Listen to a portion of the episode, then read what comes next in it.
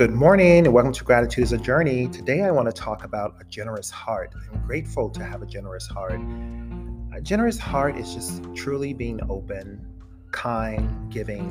And it's not only giving of material things, it's just giving of knowledge, of wisdom, of holding someone's hand and guiding them through something and not taking for granted that at one point in your own life you had someone around you that had a generous heart and who taught you things and led you and was kind to you and gave you things whatever they were hopefully positive. Um, so i want to applaud generous hearts around the world people who step outside of themselves to help others you know.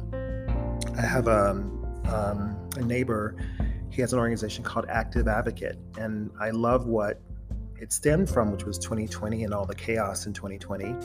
But what he did was turn that around and started helping the homeless here in California and Los Angeles. And so every Tuesday he feeds them, he clothes them. People volunteer from like barbers to, you know, people donate books, makeup, up, makeup, clothing, uh, their time as volunteers, etc.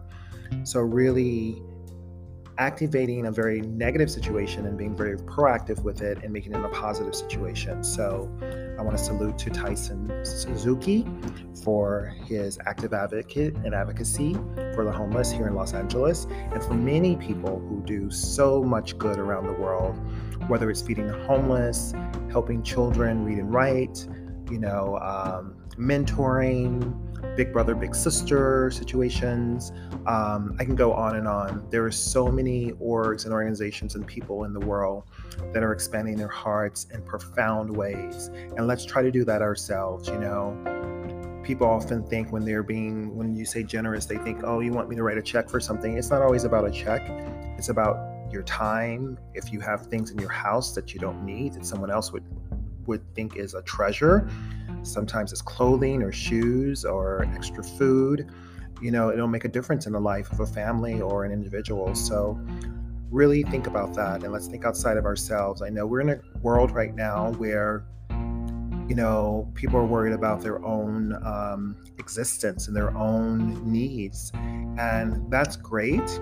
Yes, I believe in taking care of your home, but outside of that, extend that wellness and that care to others. So, thank you again for tuning in to Gratitude is a Journey, and it's really about having a generous heart. So, I'm grateful for those of you that have a generous heart. Take care.